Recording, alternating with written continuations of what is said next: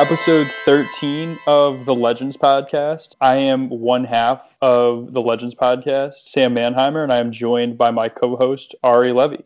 Great to be here, Sam. Uh, we got a real exciting show for you guys today. We got Andrew Feldman on. He's a video coordinator for Clemson football, a friend of ours from college. He talks about working his way up from Indiana to onto Elon University and then now Clemson which many of you know is a premier football school. They were in the college football playoff this year. And he talks about what it's like working with a coach like Dabo Swinney and being around NFL prospects such as Trevor Lawrence and much, much more. It's a really good interview. And I'm glad we were able to get him on the phone because uh, the kid was very busy all year and it was hard to get in touch with him. Yeah, Feldy uh, has a pretty cool job at one of the best, if not the best, football programs in the country. And it was a privilege to be able to get him to talk through what that's like. And he was definitely present for some pretty incredible moments and a really unforgettable year of college sports. And he sheds a lot of really interesting light on on that experience and what it's like being around such a prestigious program and yeah really really special interview with one of our good friends i was very curious if trevor lawrence was a cool guy and i got my answer so i was pretty excited about that feldy uh, he was a fun guy to live vicariously through for yeah. a while, if I, if I may say that. Because my nine to five is fun, but it's not as cool as being on the team bus with a national championship contender football team. That's something that not many people get to enjoy. And it was fun kind of following his story throughout the season and then ultimately getting to unpack it on the interview. Absolutely. For those of you who have visuals on, on the podcast, which would be literally nobody, Ari is burning sage. He's warning warding off the evil spirits that occupy his room. I imagine Ari has a lot of demons that need to be taken care of, and I don't know if sage is going to do it, but I guess it's a step in the right direction for one sick man. Well, you know the demons uh, the demons come into effect when there's no football on anymore and this is our first sunday without the prospect of football you know two sundays ago we didn't have football but that was because it was leading up to the super bowl but now we're not going to have any football until the hall of fame game which is in august or is that july uh, I think it might be late July, but yeah, the the football tea break starts today. It's definitely going to be a tough stretch of time without our beloved 22 men on the field or uh, Scott Hanson calling it not taking pee breaks. My identity as a human being revolves around getting upset about football games that I have no bearing over. And now that I don't have that, I'm going to need to re-establish an identity and TBD on what that's going to be. Speaking of which, Scott Hanson from uh, Red Zone, his contract is up now. I would assume that they would want to re-sign him, but if they don't, that would be a travesty. I don't know where Scott Hanson goes if he doesn't stay on Red Zone because that job was made for him.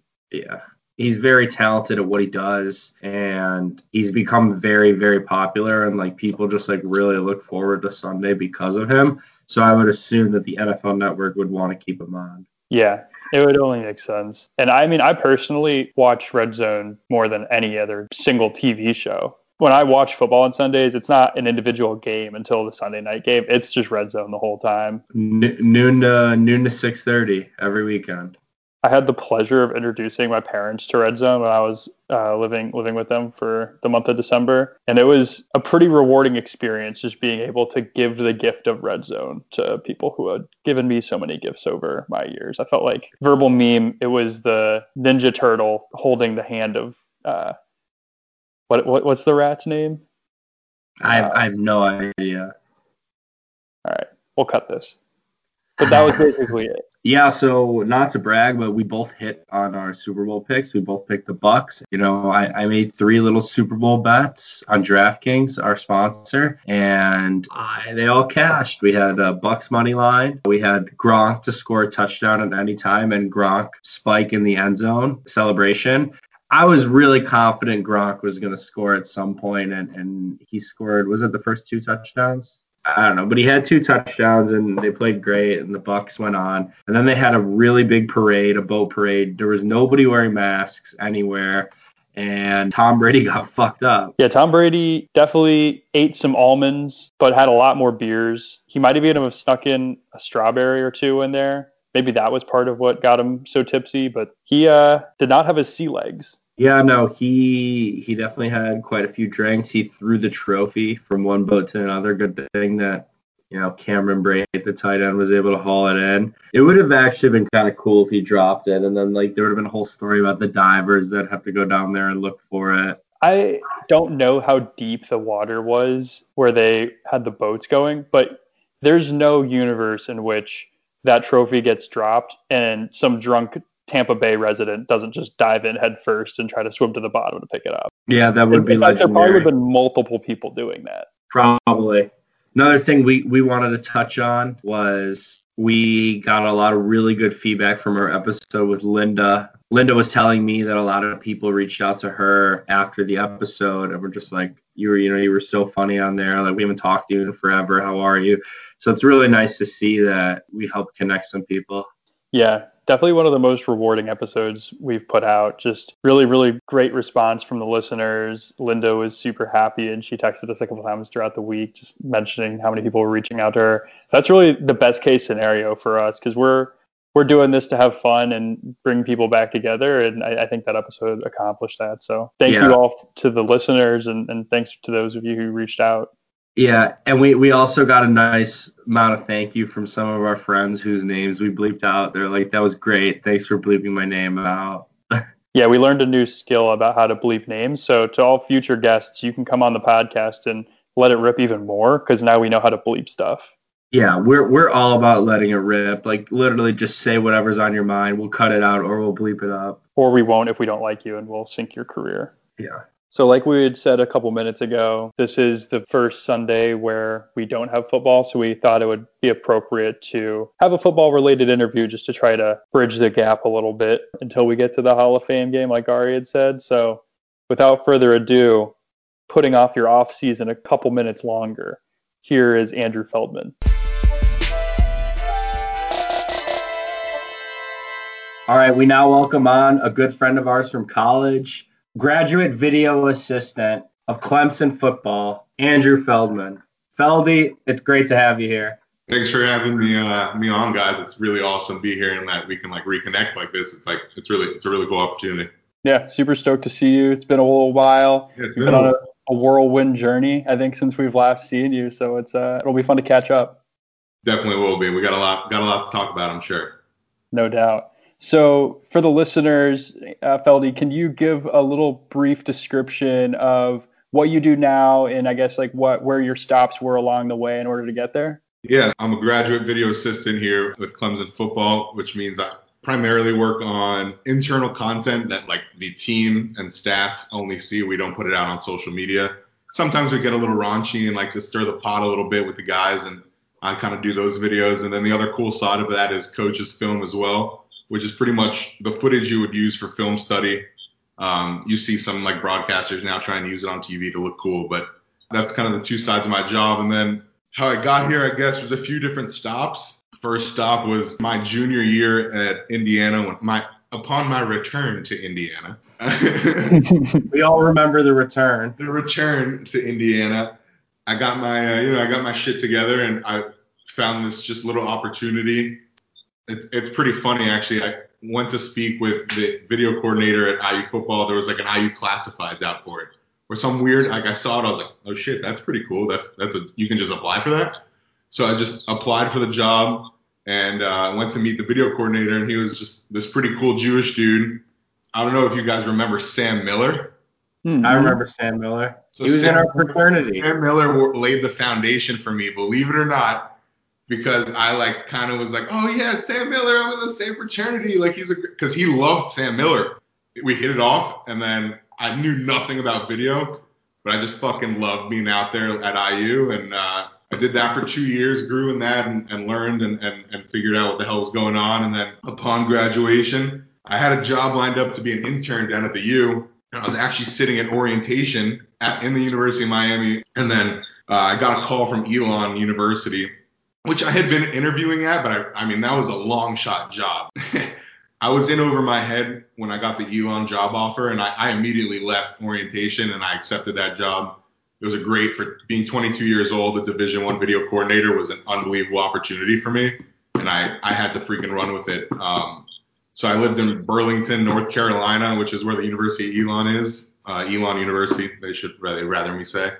Um, video coordinator there for a year, and then uh, I got a call from the guy at University of Arkansas, the video coordinator there, and we had exchanged conference film, and we can get into all these details. I'm kind of getting away here, but uh, he was like, "Hey, I'm going to Clemson, and I'm allowed to bring in a few new staff." He was actually asking if I had any seniors that were graduating on my staff that wanted to become graduate students. And I was like, shit, I, I want to become a graduate student there. So I kind of jumped in and uh, he was happy to hire me. And it's just been 2020 and the season that just happened ever since, which has been nuts. But I'm sure we'll get into that here in a little bit. So rewinding back, when you were in Indiana and you saw the job posting and you were you were kind of like, oh shit, like this seems cool. So growing up, did you ever have like a passion or want to work in football, or was it just kind of something like you liked and then you saw it and were like, all right, like this is something I got to do? So I mean, growing up, I played like I played flag football, touch football, and then I started playing tackle football at a pretty young age for North Miami Beach, which is just you know you get exposed to a lot of different things with playing youth football, and I was able to just enjoy growing up playing like tackle football and like a lot of parents don't allow their kids to play tackle football when, when they're young, and, and I, I kind of grew up with it. And then it kind of got to a point where I was also playing baseball in high school, and then like I'm sure you watched the game last night. How many kids did they say were from South Florida? Like the talent pool here is just. It got to a point where I was like, all right, I'm not good enough at this to be doing this right now. Like I, yeah, I'm, I can go catch on the baseball team. was it was it all the Alabama I, I saw it. I, I, saw it somewhere, but it's like all the Alabama like linemen or receivers were all from like Fort Lauderdale. Yeah, their entire defensive backfield is from South. Yeah, at that point, it's like it's not safe for me to play tackle football anymore. No, it's time to move on. I joined the bowling team my senior year. it's a much safer sport for sure. safer choice. But yeah, so I mean, I guess to answer your question, yeah, I've always had like a, I, I love the game of football. I've always watched NFL with my dad and college with my dad, and I played it myself. But I, I, I loved it. it. I love what the game can do for you at a young age and the type of person it molds you into be. Only football can do that. Yeah, I agree actually with that. I, I played two years in high school and was just absolutely probably the worst person on the team. Wide receiver? Little wide receiver cornerback, which was basically just the default for kids that were just not big, sort of fast, and not wanting to get tackled. Um, but it is fun though. I mean, I totally hear what you're saying about that. Like you really get that camaraderie that in football that I don't really think you can get in other sports. There's something different about two a days and all that kind of stuff that you go through that you just don't have in like a, a basketball or baseball probably. So I guess on all the teams that you've been on, have you kind of been able to feel as if you're a part of that group, like you're you're entrenched with with the guys on the team and everything? So yeah, I, would say my time in Indiana, not really. Uh, we were just more closer as a video group of students than we were with the with the team. But my time at Elon, absolutely. When you're a video coordinator at the FCS level, it's social media. You're running uh, social media, coaches, film, recruiting, graphics, and video. I mean, there's so many that so many things that go along with that at that level, and it's just that's that's the name of the game when you're in the FCS. There's you know you gotta just wear a lot of different hats at that level but it exposes you to a lot of different things. So, you know, I, am thankful for that. But when you're engaged in recruiting graphics, so like you're making the graphics for the kids and they come in and they do photo shoots with you, like I'm like introducing, like, I don't know, I, I saw I only got it for a year at Elon, but I, I saw that progression and like, yeah, you, you spend a lot of time. Pe- people, this generation takes their social media very seriously. And if you're creating their content for them, kid, you know, kids want to make sure they're friendly with you, and you know, they're coming to dap you up and sitting in your office and you know, having a good time. My office at Elon was actually it was small. It was a, it was a small little thing, I had a, a couch in there, and people would come in and we'd like hang out. And you know, I, I definitely say I've connected with those players, and I, and I miss those guys. But the guys here at Clemson are just you get you get real good gentlemen here. I mean, you, you, the guys reach out and they just say, "What's up, man?" You see people in the hallway. Also, like just with 2020, the fact that we had were in such a bubble that the only people we hung out with was, I mean, there, we spent more than 80 hours a week, seven days a week in that building. So you just really get to know people, and they kind of have no choice, especially when I'm creating content for them and, and they enjoy it, get a good laugh out of it, or you know, hype them up the night before a game. We show a hotel hype video, and, and things like that are very cool. And they take we take it pretty serious because they take it pretty serious. obviously worked like you know it took a while to get to get this interview with you you know you said you worked a ton especially a program like clemson that's a division one powerhouse i mean there's so much of expected you just whether you're on the video staff a coach or a player kind of what's what does your day to day look like so i mean what people don't realize is what a video staff actually does in a day i don't think a lot of people actually know like what goes into that. People know, you know, Spoelstra was a video guy and I was a coach, but you know, there's not a lot of famous video coordinators out there. It's a it's a support staff role. It's not a glorified role. What you're seeing is, especially in 2020, social distance meetings where we're dealing with technology. It's not just video work, but like technology, getting laptops set up, projectors, screens. All of our coaches' film is run off this software called XOS, which is a, a, powerhouse in the coaches film software platform. So we're running that up all these computers and we're making sure that's working. That's how we're getting our coaches film up there. We're setting up these meetings. Coach Swinney Dabo likes to have a lot of visuals. We do a lot of visual like metaphors. It's pretty it's some of it's pretty cool. You get fired up, you know? So a lot of my day is is just kind of going around making sure all that's set up, working well. We import every single game in the country that's played every week, we import into our server. So if our coaches come to us and they say, hey, Troy or fucking Akron is having a great season offensively, we want to see what they're doing well. We can pull that up instantly. We have it there ready to go. We're working on it all week. Anything a coach wants to see, good or bad, maybe they want to see what a team's doing poorly or what a team's doing good, and we have all that access. Majority of, of the day for coaches is watching film. So if coaches are there, video staff is there, which makes your day very long. This may be kind of a technical question, but do you kind of like code the videos? So like if, if a coach wants to see, okay, pull up cover two from the Notre Dame game, do you have like a way of querying the videos in order to, to get specific film on that? Oh yeah, so we have we have data on every clip of every play of every practice rep has data. And if a coach wants to see efficiency on third down and eight plus yardage and tendencies from another team, what they tend to do in that situation, you can pull up just those plays themselves and, and go straight into that and not waste your time with anything else. So yeah, I mean every single play, every single rep has data, down and distance, field position, hash mark, who is uh, like formation and all that kind of stuff. And I, I don't really partake in that kind of stuff, but that's all done by quality control guys and analysts and their own GAs uh, with the coaching staff. So yeah.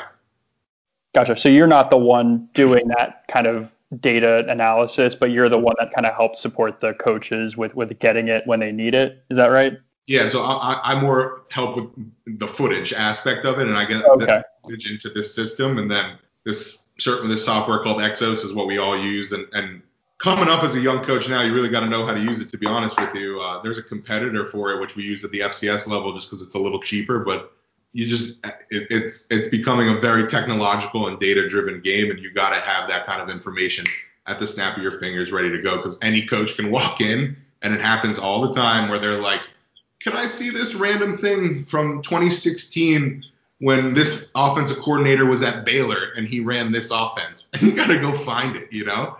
It's it's intense. It's intense. Yeah, games are are planned and won and lost in the film room, and that's really like what coaches do. Whether it's the NFL, high school, or college, they're watching the film of any you know the team that they're going up against, and they're going to figure out what to do. Which brings me to kind of like my next question. So you're around the coaches a lot, and, and you're bringing up film do you ever put a little input in? You maybe see something that they don't and you go, you know, hey, you know, maybe if we drop the safety back a little there, uh, we could have done a little better. It's I know I'm not a coach, but just say. Or do you just keep it shut? No, I, I, I keep my mouth pretty shut when it comes to the football uh, football talk. If it's from a creative video standpoint, I absolutely speak up. I have meetings with Coach Swinney about twice a week. We go over his visuals for his uh, nightly meeting that Friday night in our hotels, and he likes to have a video played, and he goes through all these different graphics, and I sit with him. I'm doing that and and trying to just get that done and balancing. It's it's all these different departments within the video department, right? You know, you get technology, coaches, film, post production. You're trying to balance all these different things. That's awesome. So when you're shooting the film, I guess like where where are you located at a practice or at a game? Like are you on the field? Are you in a in a booth somewhere? Where are you at? At a school like Clemson, we shoot at any given practice eight plus camera, different angles. But during game day, we shoot primarily three angles, and I'm the sideline shot. It's called the all 22 cam. hmm What I'm, it's keeping all 22 players in the shot, and it's it's pretty much a, a press box shot of all 22 players as the play develops, and it's it's pretty much that aerial view to see how plays develop, and you can get a good sense of who's you know what what's going on. Um, as far as the end zone shot, that's more of a tight, like some people call it the butt shot because you're like tackle to tackle, and that's you know that's more to see alignments and and and run fits and things like that, depending on your side of ball. But uh, that's pretty much your two primary angles, and then of course a, a school like Clemson, just because we have the resources to do so, we have a wide end zone shot, we have a you know we have all different angles you could possibly imagine, line of scrimmage camera, a VR camera, we have we do VR for the quarterbacks, which is really cool. So I'm I'm primarily a sideline filmer during the game, but uh, during practice I'm inside help editing practice, and we get it up real time onto everyone's computer so that the second coaches can get back in, they shower, boom, they're watching film, and they can eat their dinner, and we can get the night rolling. I gotta ask, uh, is, is Trevor Lawrence a cool guy? Trevor Lawrence is the real deal, man. He's he's a pretty cool dude. I, you know, I don't have much interaction with him. You know, I'll see him in the hall. And, What's up, Trevor? And I, I don't think he, he probably knows me as Andrew. Maybe he comes into the video office once in a while to grab his laptop so he can watch film. Yeah, but he definitely, if he saw you, he would know who you are. If And that's saw all me- that matters. If he saw me, he'd be like, "Oh, that's that video guy." Yeah, but that's all. That's something. I've been exposed to a lot of people this year, and it's it's an unbelievable experience. But like, I can't be like, "Oh my God, Trevor Lawrence!" Like, you know, No, you, I know you're you're a professional. you got to be professional. But inside, you're like screaming like a little girl. Inside, it's very cool to be around some of these people. Yes. So you said that you pulled together some funnier videos, I guess, for the players. Did you ever have any fun with, uh, I would say either A, Trevor's hair, or B, the girl that looks exactly like Trevor Lawrence? Was that ever incorporated? So that that when that whole thing happened, I've seen the videos they did, but when it first was popular and that girl was like going to the games and all of that, they did at the time, and I watched all those videos. And this year we did a few of like Trevor's hair, and you, you know you give him a hard time, but you know at the end of the day, how much can you make fun of Trevor's hair already? You know. Yeah, that's true. I guess he's been there for a couple of years now, and it's not like he grew it out this year. Once you win a national championship, you can wear your hair however the fuck you want, in my opinion. I would agree with that. Earlier, we kind of touched on on Coach Spoelstra, and he from the Miami Heat in the NBA, and he's kind of like the prime example of like working your way up from like basically nothing to becoming a head coach that won multiple titles. And he started as a video coordinator for the Miami Heat, and he's been their head coach for what is it like 12, 13 years now. Know? So I guess my question is for you, what what are your aspirations beyond being just a video coordinator? So the role of video coordinator, especially in football, has changed since Erik Spoelstra was a video coordinator. It's in most Power Fives, no, I shouldn't say most, but caliber schools like you know Clemson, your blue chip schools, Clemson, Ohio State. It's a six-figure job just because of the trickle down of head coaches are now making nine million dollars, assistants are making a million a pop each, and it just the way it trickles down. So it is a very comfortable job, and you can have a very comfortable life being a video coordinator if that's the path you choose. But for me, I, I don't know if video is my end goal necessarily. It's gotten my foot in the door and it's gotten me this far. So, you know, I'm kind of riding the wave while I can do it. Seems to be working this far, but operations is something I'm really interested in. I think it's safe to say that's like the logistical planning of pretty much the entire freaking show, getting people to point A to point B, making sure, you know, planes are there, buses are there, teams taken care of, everything. That it's it's an unbelievable amount of moving parts. But I think that's just a way to move up in an administration, especially at the NFL level. That in, in college we have an operations director and he has a few people, but in the NFL that's an entire department, and that's how you can get high. You know, you got to think long term. So that's kind of the end goal for me is is to end up in the league. I mean, I want to win championships in college. I definitely think I want to hang out in college football for a little while, just because there's not a lot of turnover at the NFL level, but in college, as staffs turnover, head coaches like to bring in their guys. And at a at a program like Clemson, where guys are trying to get hired all the time, some of these assistants, and they're they're coming after our assistants every every year. you never you never know what's going to happen. And and you are in a premier college, you know, football program, so you you're, it sounds like you're you're very comfortable and you're gonna definitely sit tight for a little and, and see where things go. Yeah, I mean, I have another year of school left. This is year one for me. It's a two-year program here, and, and once that's done, we'll see what is available and, and if they like you enough, if, if Coach Swinney likes you and, and the staff likes you and you, you're a productive and good employee, there's no reason they're going to let you go to someone else and let someone else have you. That makes no sense. So you just got to work your ass off and prove yourself and, and be humble in the experience and just keep grinding, you know? So is your master's degree, I guess, A, what is it? And then B, is that directly applicable to what you're doing now, or is that more of a major uh, focus that'll help you down the line? It's a master's in science and athletic leadership. So, I mean, if you you guys knew me at a time where if you fucking said I was getting a master's in science, you'd be like, are, like Andrew Feldman? all my classes are like I'm in uh, ethical issues in collegiate athletics, sports operation and culture. I'm, th- I'm like programs very based on forming a, a, program, like coming up with your leadership style, establishing a, a culture and what a, you know a belief system, and just it's the administrative side of college athletics, which is what I want to fucking do. So if this isn't interesting, at least I know that's not what I want to do. I know at a lot at those programs, whether it's D1, D2, D3, you get a lot of gear. How much gear do you have? It's stupid how much gear I have. We we get packages of gear every few weeks. Every all the bowl game stuff. I get past gear. Like I just have so much shit. My sh- I have so many Nike boxes of shoes, and it's like it's cool at first, and you're like, oh, all this gear, like it's really cool. And then you start like running out of room for all this shit, and like it's awesome, but I like I have unopened bags of clothes just sitting like over there because I just I haven't gotten around to wearing them yet. If you ever need a place to donate, uh, the Legends podcast can help you out. yeah, we're receiving stuff. I'm a large. I want a Legends podcast shirt and then that quote you said on the back where what is it? Championship start in the film room.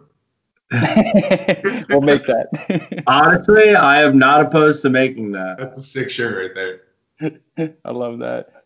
Let's uh, pivot back to IU football for a little bit. So we're obviously an IU football podcast, and as of today, our Hoosiers were ranked 12th in the AP poll. Some way too early uh, top 10 projections have us have us in there. Um, you were there kind of at the outset of the turn of the program when when Coach Allen was really coming into his own. What was that like uh, being around TA and LEO and, and all that good stuff. I mean, it's so cool to see because you're right. I, I, I came in the year after Kevin Wilson uh, left, and I guess from what I hear, I, I, can't speak for experience, but I hear he didn't left and, and he didn't leave in great great terms. And then you get Tom Allen who comes in and he's just such a spiritual guy, and he like he genuinely just gives a shit and he really cares and he really loves like deep to his core and you just you feel that out on the field and that's the first time like that's my first head coach. I'm, this is the first time this is my first school. Just happened to be a big ten school and the experience of that is is you know it's a blessing for me and it's great. But you get to see him start to shape the culture and then leo comes around and it's just love each other and like you can just all every school in the country has mantras right? Clemson has them freaking fcs elon had one everyone has all these mantras but when a team actually buys into the fucking culture that stands behind that mantra you really can see something special. And, and I think the Indiana team actually genuinely loves each other. I think you see that. I, I guess I saw Whop. Whop's going to league. I mean, that's expected. Go get go get your money, dude. You know what I mean? But um, like a lot of people are coming back to that program for for another season. I think they're pissed off, and I think that's because they just love Indiana football, which is such a rare thing that we've met. Like, no, my dad went to Northwestern, so he grew up in the watching Big Ten football year 70s and 80s and you know like he's never seen indiana as in, like having such a pride around indiana as it is right now. And, and i was saying it the entire time i was at indiana. I was like i just like don't understand why we're not a good football school. Like we're like centrally located in the big ten. I think yeah. indiana is the biggest school in the big ten too minus ohio state Okay, so then Ohio State, then Indiana, I think. I think we they were just missing but, pieces each year. You were just seeing it being built, and but the most the most important thing about a college football program is the coach by far. You you have to have a coach that's able to like go into a kid's living room and convince them to come play for you, and that he like creates a culture of just like caring for each other. And I mean, you have interactions with Dabo, so so you obviously see like what that's like firsthand.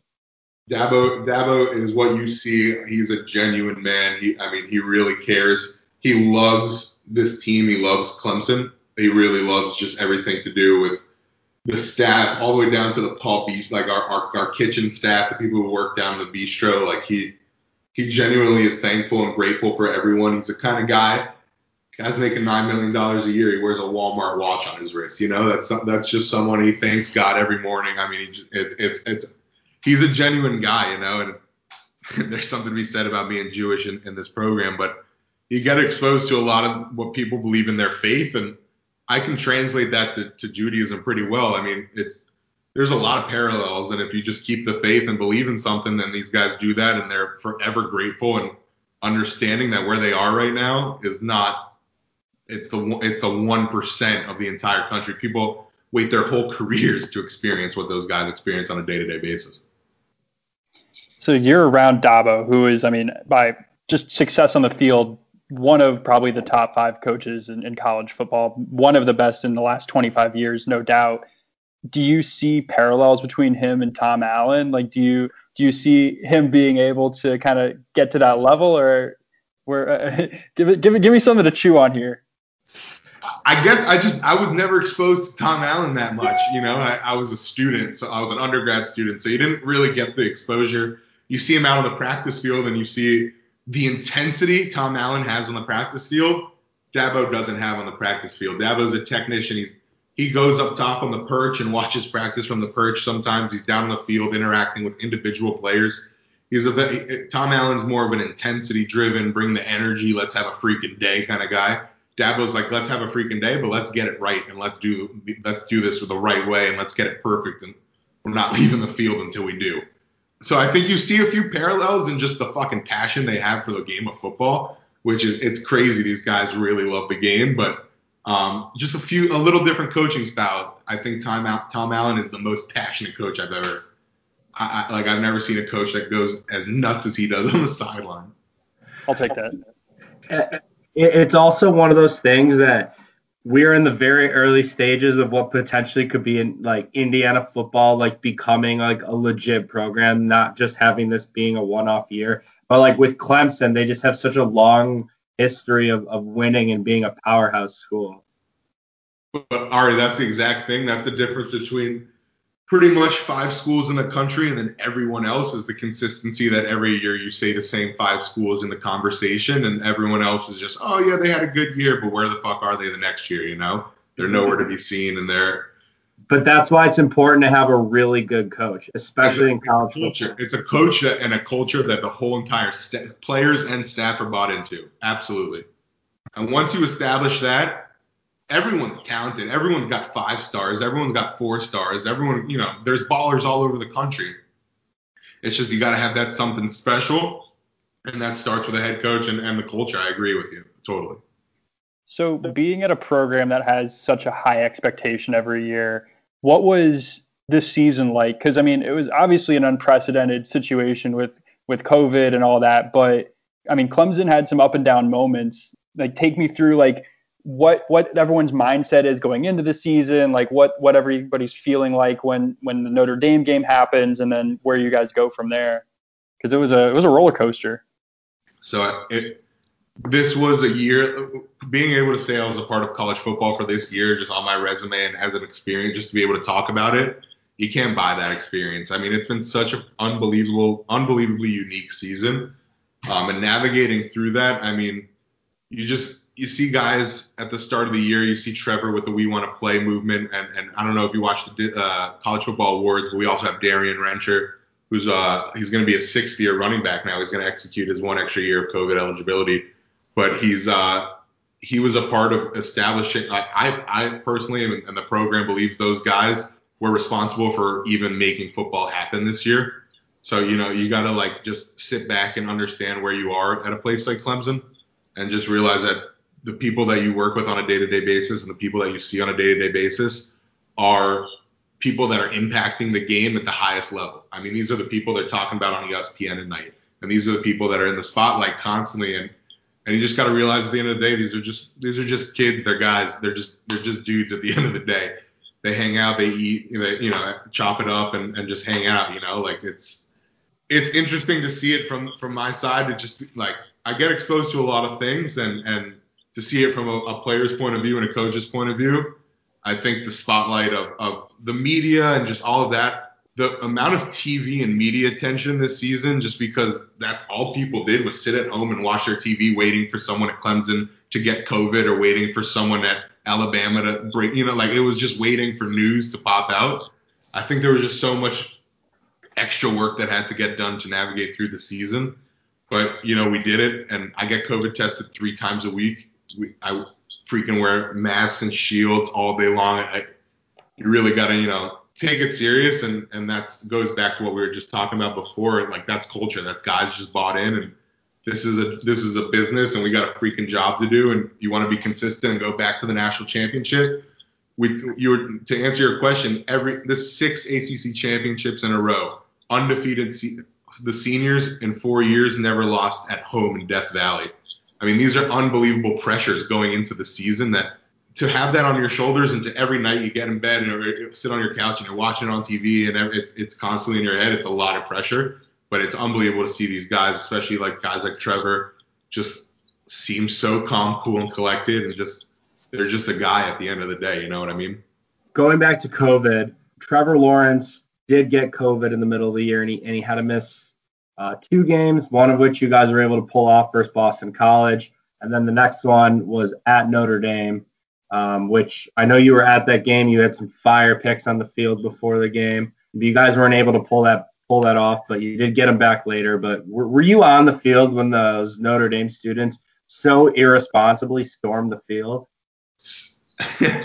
yeah, I, I, it, was a it was a crazy night. I'll, I'll, let me just say, DJ Uiagalelei is gonna be a freaking beast. Just wait, just wait he he's gonna he's I think you saw it against Notre Dame, but anyway, to answer your question, yeah, I have to come down from the press box where I'm filming, and the students are it's it's a madhouse on the field. There's this kid like walking around with blood like on his forehead, like he fell over the wall because he had to leap over this wall.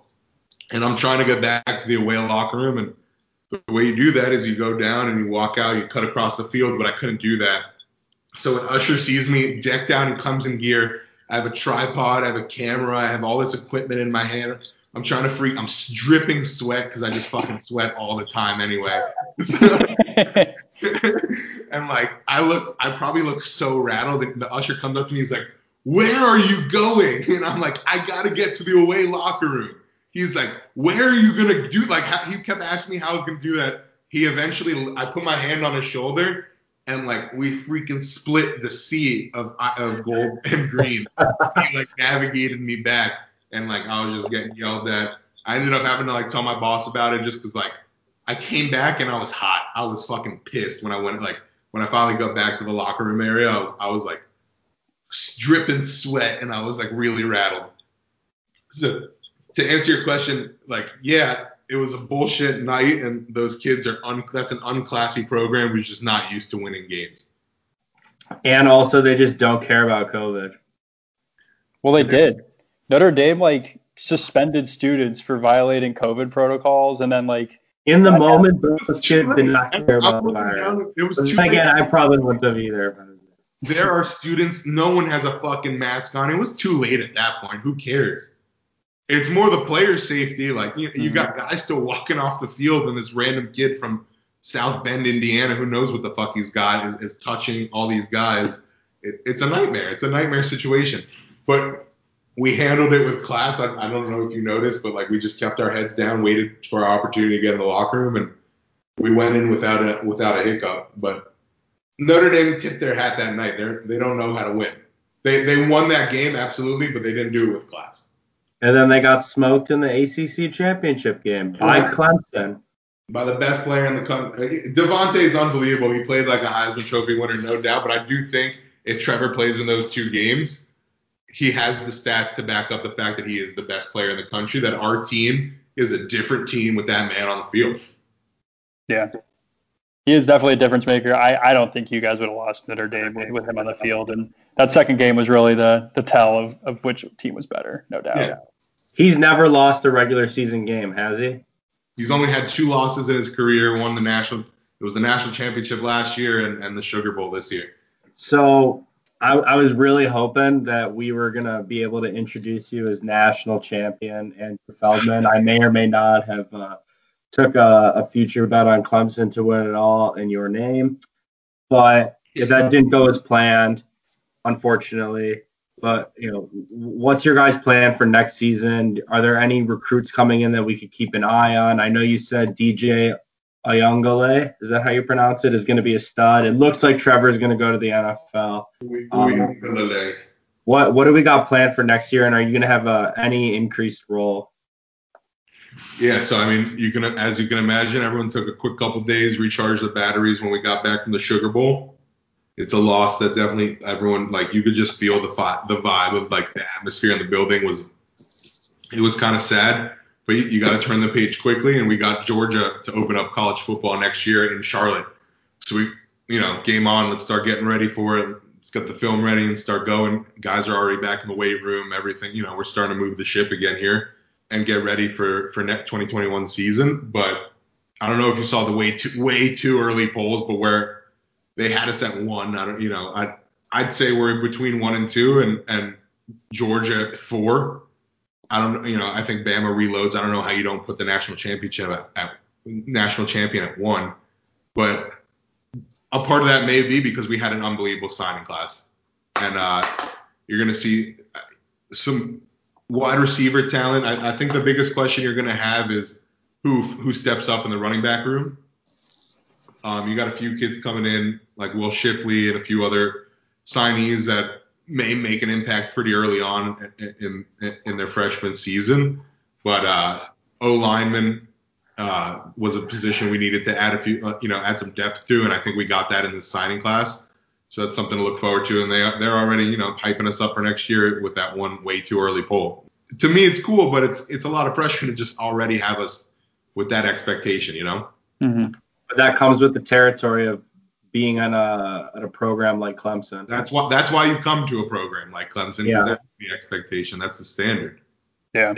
I mean, you guys have the coaching staff too, just to be able to like carry that weight too. It's not like honestly, Indiana getting ranked 10th in the country in these way too early polls is almost like a bit daunting in a way because yeah. part of what made this year so much easier to follow was there was never an expectation that we would win some of these games. Like when we played Wisconsin, even after we'd had a good season, I like wasn't anticipating us winning. Whereas now that we're 10, like there's just they so much 14 pressure. point underdogs. Yeah, yeah, exactly. So like this year now, like with that weight, like it's like scarier as a fan because now at any time we lose is going to be just like that much more painful if we do. But like with Clemson, it's got to be at a whole other level because it's like you lose one game and that puts your chance at a CFP appearance in jeopardy. So like there is just no margin for error. Like that that's crazy there's no margin for error, and it's it's awesome that a team like Indiana can be where they are right now. But you got to do it again next year, and the year after that, and the year after that. And being at a school like Clemson, yeah, it, any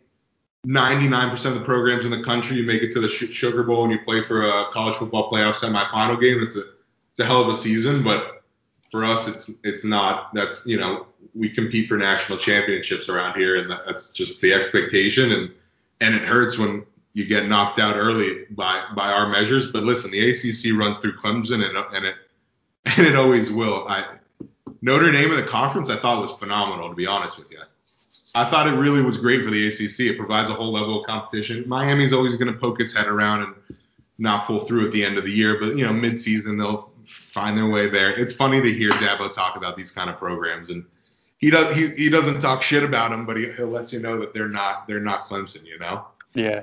Well, he had that quote yeah. about Florida State that rubbed some people the wrong way when Florida State yeah. Uh, forfeit or they decided not to play the game. What was that like? Like, was he like really fired up about that? The whole Florida, the whole Tallahassee situation, it was an absolute. I mean, it wasn't a shit show as far as an like organizational standpoint, but we're sitting out to social distance our team meetings and film rooms, we had a tent in the parking lot, a circus tent, with an entire audio visual setup, projector screen, speakers, so many moving parts, and so much goes into getting a team from point A to point B. We chartered jets. We had eight different academy buses because everyone has to social distance on each bus. Police escorts were sh- like it's a massive operation to move a team, and it's very very expensive. And Dabo comes in the morning of the game. We go through the whole week of preparation, which is a fucking lot of work. We you know we work really hard to prep. Got the team there, spade the night. It's a lot of food, and you got to keep the whole staff fed and the players fed. Dabo comes out a couple hours before we were set to leave. Tallahassee put up the white flag, and they were they didn't want to play us. They just didn't want to play us. They, in our opinion, they forfeited the game.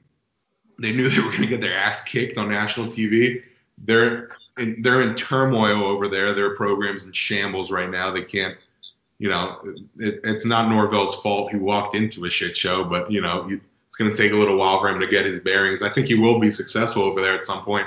I just think Tallahassee was it was a very crazy situation just be standing in the parking lot everyone's got their hands in their pockets and we're just watching coach Swinney and a couple administrators get in a huddle in the middle of a marriott parking lot in tallahassee florida and we got to coordinate a flight back to clemson south carolina and get buses and a police escort and all this shit and we do it you know our staff's incredible. We'd mobilize in an hour and we're gone. We're on the road and we're we're back home before I think Ohio State was playing Indiana that week, that week, so we were back home and I caught the fourth quarter here. So it's crazy.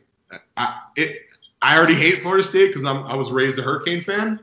So that's typical Florida State bullshit, in my opinion. Bush League. yeah. What else would you expect? You know. The the rise and fall of Florida State. Uh, they came up pretty fast when they had Jameis Winston, and then and then they fell. Their coach, he went to.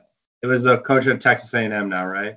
Jimbo. Jimbo, Jimbo yeah, Fisher, yeah. Jimbo Fisher, yeah. Uh, I mean, but you could see what happened. Like Florida State traditionally is a very good football school. Oh, absolutely. And, and, and they they were able to land some great recruits, but then you have your coach leave, and look what happens. Yeah, and that's exactly. I I believe they just don't have a foundation there where they're just trying to pull together talent every year. And then you see it from schools like Miami and Florida State where bowl season comes around and guys are opting out they're not bought in. They're not playing for anything. They're not playing for a coach. They're not playing for players. They're just going to Florida State because they were recruited there and they just wanted to play at Florida State in front of all those fans and they're not really playing for anything. You come to Clemson and, and schools like Alabama and that like that's a freaking cult. Like you're a part of that family forever. When football is long done. You have a guy like like Trevor Lawrence who could have like you know he he was uh campaigning to play at the beginning of the year, but he very easily could have just sat out the year because of the COVID and been the number one pick in the NFL draft coming up. But he was like, I want to play, I want to do this, and, it, and like you said, it's just it's just culture. I, I totally agree. Guys like Travis Etienne also, you know, running back shelf life isn't that. And he got beat up this season. Travis took took a few big hits, and I think you guys saw that in the Sugar Bowl a little bit guys like that take a risk, but it, it's it's because they love the school and the coach and the the team they play for, and they wanted to come back. Everyone had a bad taste in their mouth after LSU. I could feel that. The like the first you know week you're there on a new staff, you you know they just lost the national championship and they want to get it back, and to go that far and especially in a year like 2020 in the season we've had to navigate through and all the all the just tough things that had to the extra work and the the longer longer preparation and all the extra stuff that has to go into it and to come that close. But you know, still the Sugar Bowl and it's still a, a we still won an ACC championship and we'll get rings for that. Yeah, uh, quite the year. Looking forward to next year. Death Valley. Hoping that there's fans in the building. How how stoked are you for that? So they call it the greatest 25 seconds in college football. Is that entrance Clemson? It's a tradition they come out of the locker room, they take their buses around the stadium, load up at the hill, and everyone touches the rock, and and and you run down that hill. And apparently, I, I've yet to experience it, obviously, but when 80,000 are in there and it's and it's rocking and the stadium is literally shaking, it's apparently the coolest sight to see, and I I'm, I can't wait. And I hope even if I get 80% of that next year, I I really hope to see it, and, and I want my family to be able to come see the the facility and tour the building where I work. They still haven't been able to come in here because you know it's, it's a bubble. And like I said, we get we get COVID tested three times a week. And if you're not a part of that protocol, then you can't come in our building. Like it's it's an unbelievable thing we've had to do. And families have been kind of cut off from from coming into the office. Usually there's kids running around, and we have staff dinners with families and Christmas parties and new and all this different stuff. And we haven't been able to do that this year. And I haven't been able to experience that unfortunately. So I'm I'm really looking forward to next year. I think the team's going to be stacked again. I, I, you know, we reload Justin Ross, who's an unbelievable receiver, is coming back. God willing, you know, he's recovering from an injury, but he wasn't able to play this year, and he's coming back. DJ, I think, proved himself. We'll see what happens with running back and our defense. Skalski's coming back. Nolan's coming back. You know, KJ's coming back. We, are we're, we're stout. Derion Kendrick announced he's coming back. So I mean, we're we got some veterans at D, and I think it's going to be an exciting year next year. I'm really looking forward to it. Yeah, so hopefully uh, they're allowed to have fans next year, and like you know, do you do you like get some extra tickets or perks, or are there any guys that you were like thinking about inviting down? Yeah, I, I, I get I get a few tickets to the games. I was gonna get a few. It really sucked because my family's down in Miami, and I had four tickets to the national championship, and my whole family was gonna come. And they were my grandpa was like i'm gonna risk it all because he's very scared of covid. Want to come watch it. So he was even gonna come. So that was really disappointing. But yeah i get tickets and there's the perks. Well the fact that they're paying my tuition you know that's that's a benefit in itself right there. If nothing else that is enough but the gear the food the just prowess of being a part of this program is um, you know, you get caught in the background of pictures on national TV. It's just, it's really cool to be a part of, and you can't buy this experience, in my opinion. That's why I left a full time position to come here and, and come back to school because I knew you just learn how to be a different breed of people at, at schools like Clemson and, and, and other schools in the country. But here, it's there's something about being in here that's really cool. Yeah, and, and I know you're saying you got caught in the background of some photos. There, you did have that great photo, like a professional, just walking off that plane right behind Trevor Lawrence. I saw it on your Instagram. That's a very, very cool photo. One of the cooler photos, and then I looked like an idiot standing behind Dabo and Trevor at the ACC championship, phone out, looking like a clown in the back. I couldn't even, like I could have just taken in the moment. I'm filming the whole fucking thing, but was cool to just be standing there and I was trying to get those memories, you know? Yeah. You also had some good video of yourself. I've seen you post on social media recently. You uh walking walking into the stadium. like it looks like it's professionally done. Like literally it's professionally yeah. done. I mean that's what I do, you know. we'll definitely post that. I don't know. I just I'm having fun. Like I I want to remember all these little freaking moments playing in the Superdome, just throwing the football around the sideline of the Superdome is just like Notre Dame. I'm throwing the football around and like scuffing up their dirt like secretly on the side. There's just little memories like that, you know. It's yeah, that really is just such a unique experience. Like uh, nobody gets to do that kind of stuff. That's so awesome. I'm jealous. I'm just thinking about it. I'm excited right now.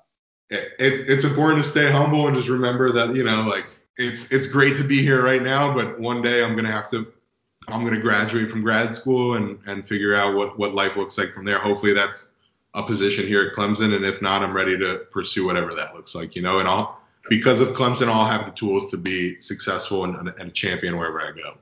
Yeah, and that's the most important thing. Like the exposure you're getting right now is just like invaluable, and like wherever, like wherever you end up going, and whatever ends up happening, like you are a part of Clemson football, a premier football school, top five for sure.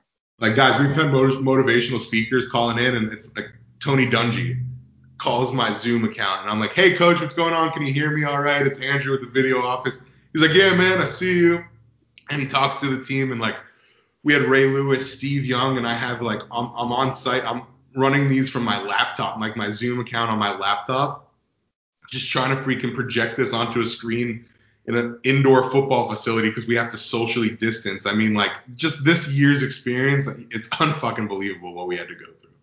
Did you get nervous with uh, any sort of technical difficulties, if there were any, with Ray Lewis? With Ray Lewis, yes, that was a big one. We were at the hotel in New Orleans, and and anytime you have a Zoom call, we have a lot of Zoom calls with a lot of cool people, and Tony Dungy was definitely one of the cooler ones. But Ray Lewis by far took the cake. He was just such a cool motivational speaker that night before the game, and you're just praying to God that his Wi-Fi is good because like we check our shit, our, our, our stuff. We're not. It's not going to be on our end if there's an issue. But like we're hoping at least Ray Lewis has some good Wi-Fi. You'd assume these guys have good Wi-Fi, but like Steve Young was cutting in and out, and like we had Steve Smith on, and he was like cutting in and out, and all these like guys. We have guys call in for Bible study in chapel, and like there's just people all over the country that zoom in for certain different things, and that would typically come speak to the team in person.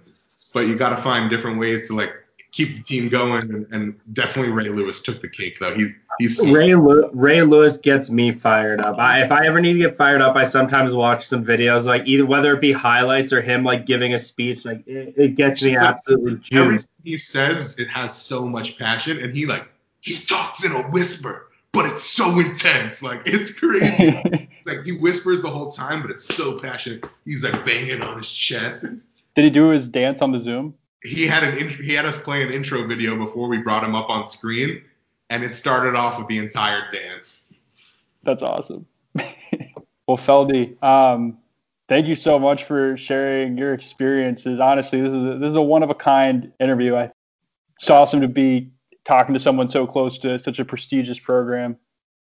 I hope it was you know what you guys wanted to get out of this. It was definitely what I you know I was just happy to talk to some old pals we haven't freaking caught up in a long time, guys, and this was really cool. I'm glad we got to do this and share some light about what I've been going through. Absolutely, and uh, we're going to be rooting for Clemson next year as long as they're not playing Indiana, and even if they are playing Indiana, which they're not in the regular season, we'll see you in the CFP. Uh, yeah, like you said, you know, don't be afraid to reach out, and you know, if if, if you have extra tickets laying around one week, and let the Legends podcast know, and we'll come and we'll do a we'll do a live show. I gotta gotta remember the boys. It's been it's been real I know. talk, guys. It's so good seeing you. Good seeing you too. I'm a 10 and a half in Nike, and I, I generally wear a large. But if it's a larger T-shirt, then I, I might be a medium. Let me grab my pen here. Feldy, thank you so much for coming on. You're the man. the podcast. Keep keep doing great things. I'm gonna keep listening. All right. Thank you. Thank you. All right, fellas.